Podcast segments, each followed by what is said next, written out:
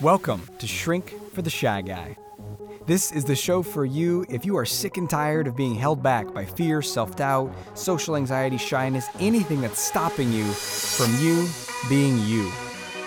I'm going to share the most powerful tools and resources that I've been discovering over the last 15 years on my journey to eradicate social anxiety and instill confidence, first in myself and then in every single person that I meet on my journey.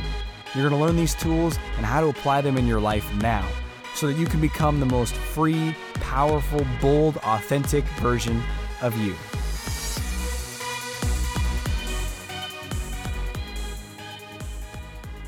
Hey, welcome to today's episode of the show. Today, we're going to be talking more about niceness, particularly about selfishness, guilt, the fear of being less nice and more direct and more real and more assertive, and really how you can free yourself to do that. And this has been a, a common theme of this show for the last couple weeks as we get closer to our Not Nice Live event, which is going to be coming up in early March. So if you haven't gotten your ticket for that, make sure you do so. Go to draziz.com, that's D R A Z I Z.com, and go to the uh, events tab, and you'll be able to get your ticket for Not Nice Live. I cannot wait to spend three days with you liberating ourselves to be less nice and more real. And there's a lot of nuance to it you know, because I wrote that big book, uh, Not Nice. It's like 500 plus pages. It's the biggest critique of that book, by the way, is it's too long. Make it shorter. And the reason it was so long is because there's so much nuance. You know, if it was just like, hey, be less nice, bam, then the book would be like a page. But, you know, and I work with people week in and week out in my uh, group coaching programs, mastermind program, and it's all of these specific situations and the nuances of how to apply this, where to apply this and it's tricky. It's it's tricky for a couple of reasons because to be authentic, to be real, to do what is best for you can feel really wrong. And so if you're trying to be a good person, if you're trying to what feels be like ethical and then you're saying but I'm doing something that feels wrong, oh no, maybe I should just um, not do that thing and just do the quote what right thing. But then the right thing, quote unquote, might actually be unhealthy, dysfunctional, causing more problems to you or others later on.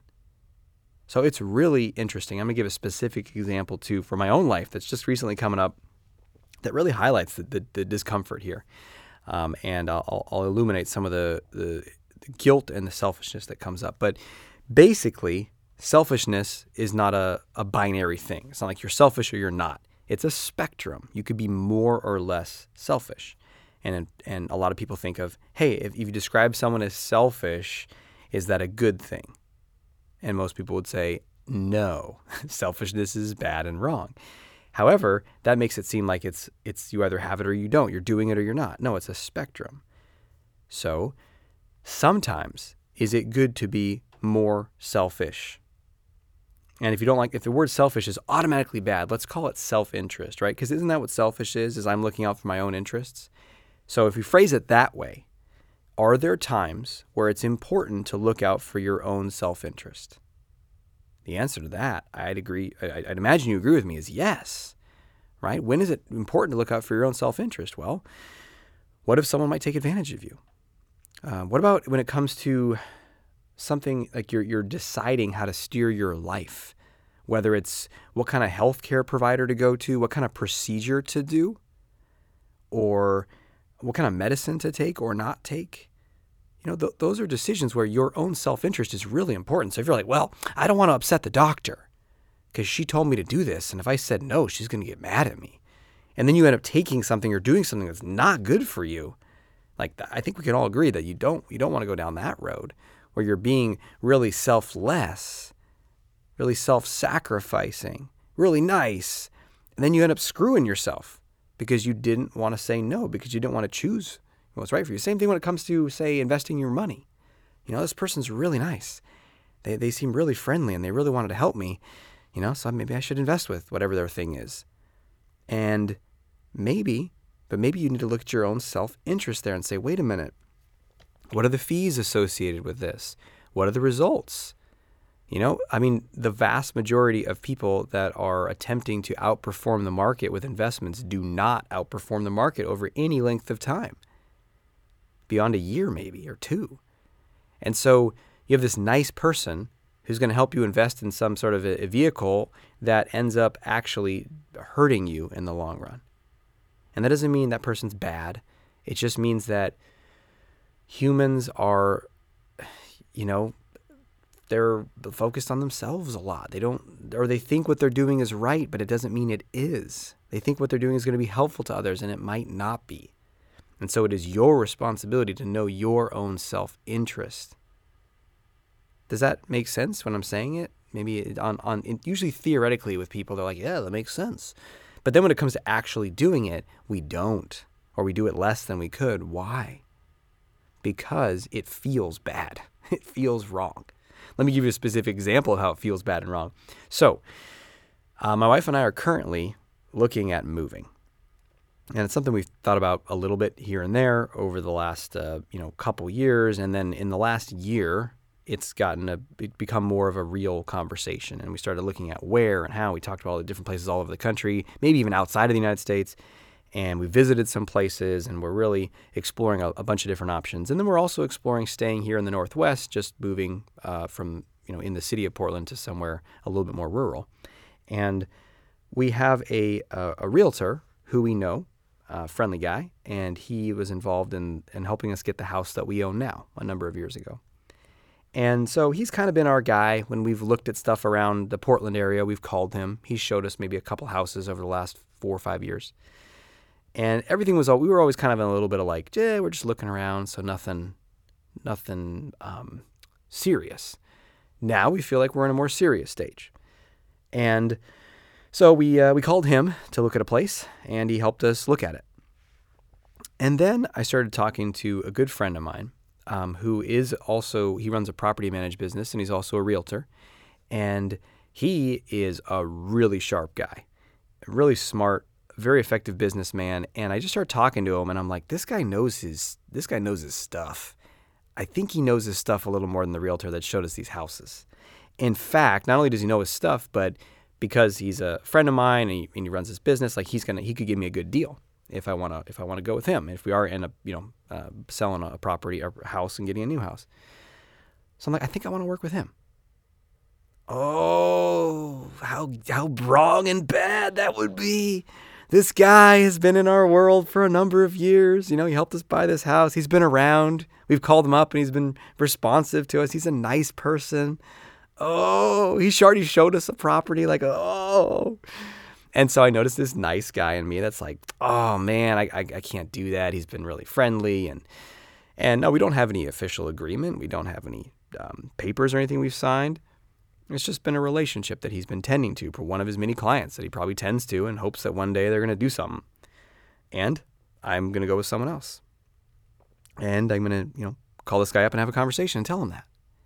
And there's a part inside of me that's like, I don't want to, I don't want to have the conversation. Maybe I could just send a, send an email. And I'm like, no, no, no, no. That cause, because that's like, and I'm not saying if someone else wants to do this, it's wrong. But for me, the only reason I'd want to send an email instead of having a phone call is because I'm scared. I'm scared of emotion. I'm scared of his disappointment or hurt or upset. Maybe you know he had an expectation. He had a hope that if we did something, we'd work with him, and I'm I'm uh, gonna possibly create disappointment or break that expectation. It wasn't an agreement. There's a big difference between an agreement and an expectation. This is super important when it comes to niceness. Nice people think all expectations are agreements, your own and everyone else's. And so you're constantly hurt and offended by other people because they didn't do the things that you wanted. And you're constantly scared that you're offending or hurting other people because you're not doing everything they wanted. An expectation, someone's desire, someone's preference, someone's fantasy, someone's hope, someone's wish, someone's dream is not an agreement. And you do not have to fulfill that unless you made an official agreement. If I made an agreement, said, hey, you know, we're officially going to work with you. Let's sign an agreement. Let's help, you know, have you find us a bunch of properties and show them to us and all this stuff. But it wasn't like that. And so there's no agreement there. Now, it, for the nice person, and I still have that little nice person in me that's like, oh, but I don't wanna, I don't wanna do this.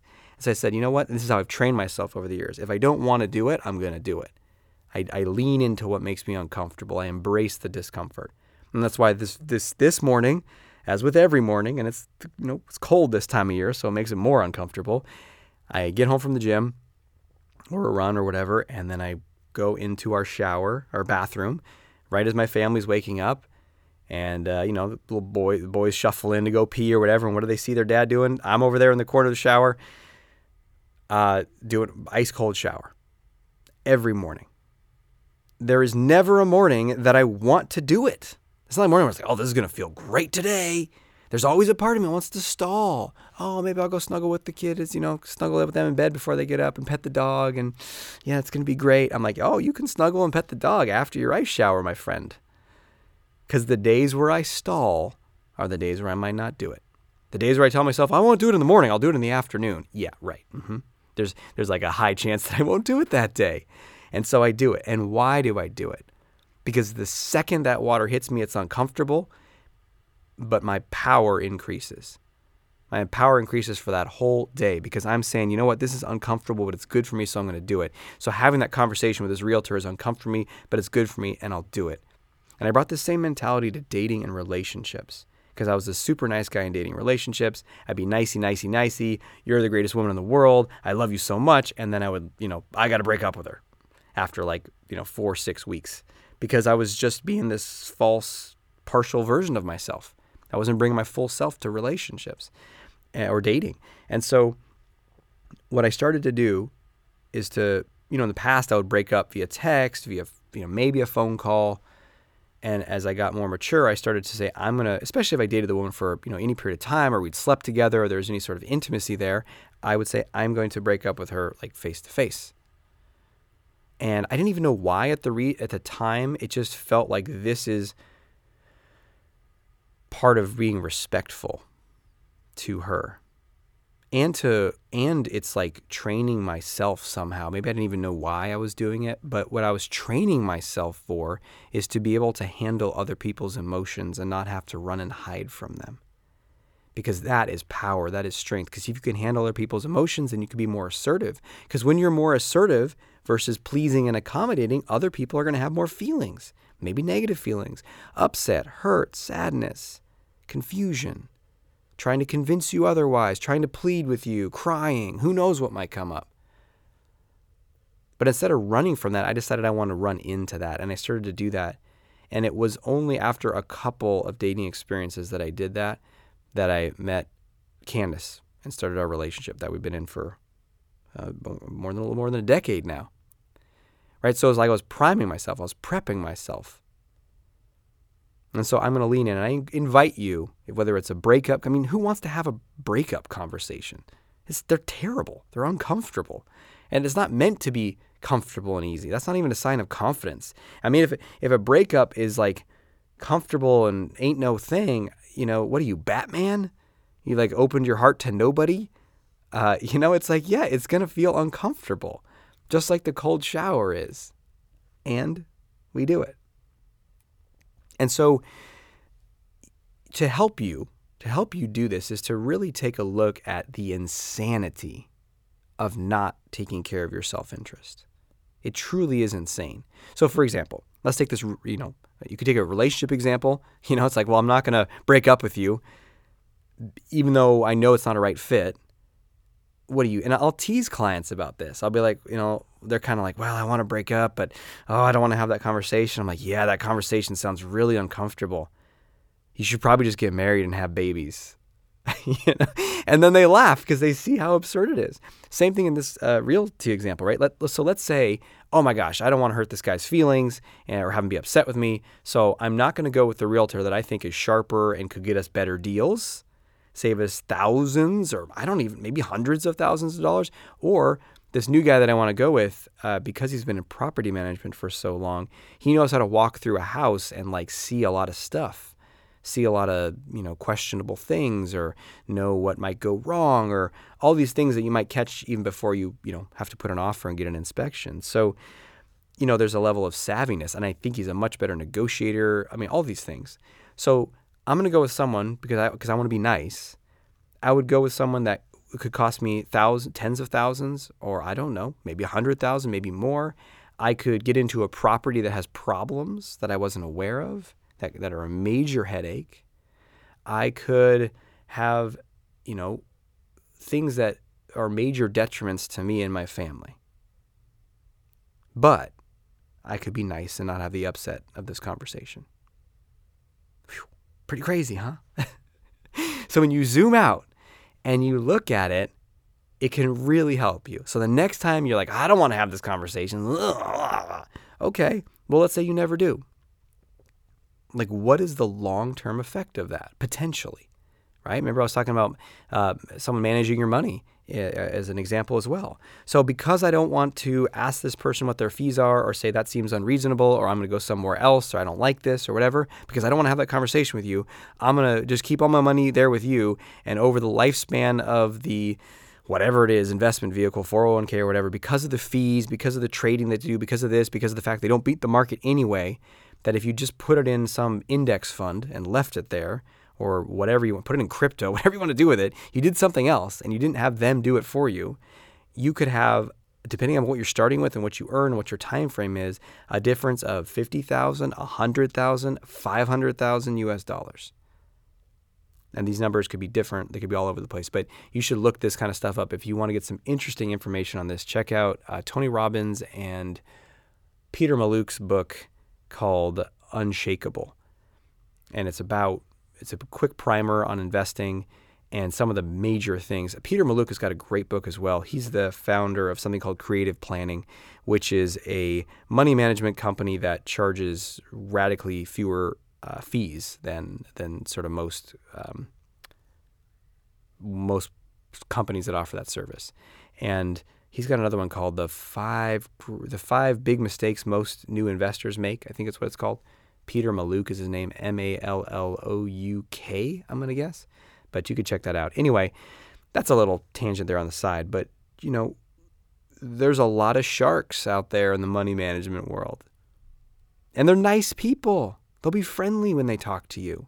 There's a lot of sharks in the medical world. They're friendly, they're nice people.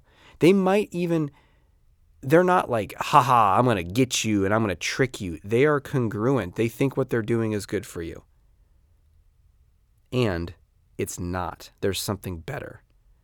And it's your responsibility, it's my responsibility for us to discover that. And this is where niceness can screw you because you don't discover that, or you don't want to look at it, or because of the temporary discomfort of a conflict or a change or a challenge or something you're going to just passively go into something much more severe. And here's the thing at the end of the day, that person that got you into that situation that's no good for you, they're long gone.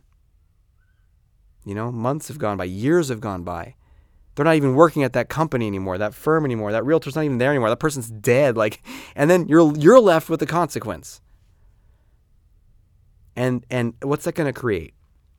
It's to create resentment, frustration, and uh, potentially worst of all, it's probably going to create more of that victim mentality like, oh man, look what life did to me. Look what that person did to me. Oh, I trusted them and they betrayed my trust and they're so bad. Okay, maybe, maybe. But have you ever heard that, that saying? It says, fool me once, shame on you. Fool me twice, shame on me. Because you know, if you never had any experience with a certain field, whether it's law or medicine or money management, or you had no experience, you were totally naive, and then you got burned, you know, maybe shame on them, right? They should have gave you more information. They should have disclosed more. They should have talked about the side effects or risks more, whatever. But then once you've learned a little more, because first of all, after that one time you got burned, what do you got to do? Well, I guess you don't you don't have to do anything, but I would invite you to get more savvy and say, wait a minute, wait a minute, how does this really work? What's really going on? Read some books, watch some videos, listen to some podcasts, listen to some interviews, try to understand what's really going on here. And then you can make better, more informed, more wise decisions. And that pain of that first time you got burned actually really helps you because it creates the wisdom that you need. It's the only way to get wisdom is through experience. And the fastest way to grow through experience is to have painful experiences. So, Fool me once, shame on you, but now, now I know. Now I know, and if it happens again, don't buy into that victim story of, oh, they took advantage of me. Well, you know what? You might have let yourself get taken advantage of. You might not have been willing to be direct, willing to disagree, willing to challenge, willing to question, willing to say no. And what is that? What must you do to be able to do all those things? You must claim more of your healthy self interest. You must claim healthy selfishness and say, it's good for me to take care of myself. It's good for me to look out for myself. It's good for me to look out for my family, for those around me. Yeah, there are times to be generous. Yeah, there are times to just hand something over to somebody else and trust, but not without doing my due diligence, not without being skeptical at first. That's my responsibility. And can you feel that? Can you feel the power in taking ownership of your life in that way? And that's one of my favorite phrases to have people say at events and in my mastermind is I am the captain of my ship. And this is part of being the captain of your ship right? The captain's got to understand what where he or she is navigating and and what's going on and why and you learn over time. And this doesn't mean you're perfect. This doesn't mean that some of your choices, of course, you look back and say, "Oh, I would have chose something different if I had known." And you are choosing to the best of your ability not from a place of niceness and fear of disapproval and fear of upset. That's that's like trying to steer the ship with both your hands tied behind your back or a blindfold on. You just can't make effective decisions. You can't choose. So in order to choose healthy self-interest, aka selfishness, to a reasonable degree is a necessary component. Let's talk about how to put this into practice in your action step. Time for action. Action. Action. Your action step for today is going to be to practice healthy self interest. So ask yourself this question What do I want? What do I want here? It could be real small. You're you going to spend some time with someone? What do I want to do? What do I want to talk about? Where do I want to go? Maybe it's something bigger. What do I want in this relationship? What do I what do I want in this workplace environment? What do I want here? And then ask for it, state it, share it. Hey, you know what I love to do? Let's go out to this thing. Hey, I like to talk about this. Hey, you know, there's something I noticed about this workplace. Like, I, you know, maybe there's a dynamic there that you want to call attention to. I noticed that so and so gets this, and I, I would prefer this. You speak to it, claim that. And if you want more strength and capacity to do this, so it's not just theoretical, but it becomes a part of your life, not just once in a while, but your daily life, your weekly life, you're doing this again and again and again, which puts you on a whole different trajectory. Thinking of the captain who's steering your ship, like you're going to go to a very different place if you apply this stuff each week of your life. And I invite you, if you want to build that muscle, to join me for the Not Nice live event that's coming up quite soon. You can go to draziz.com, D R A Z I Z.com, and check out the events tab. It's going to be powerful experience, and I can't wait to share that with you. And until we speak again, may you have the courage to be who you are and to know on a deep level that you're awesome. Talk to you soon.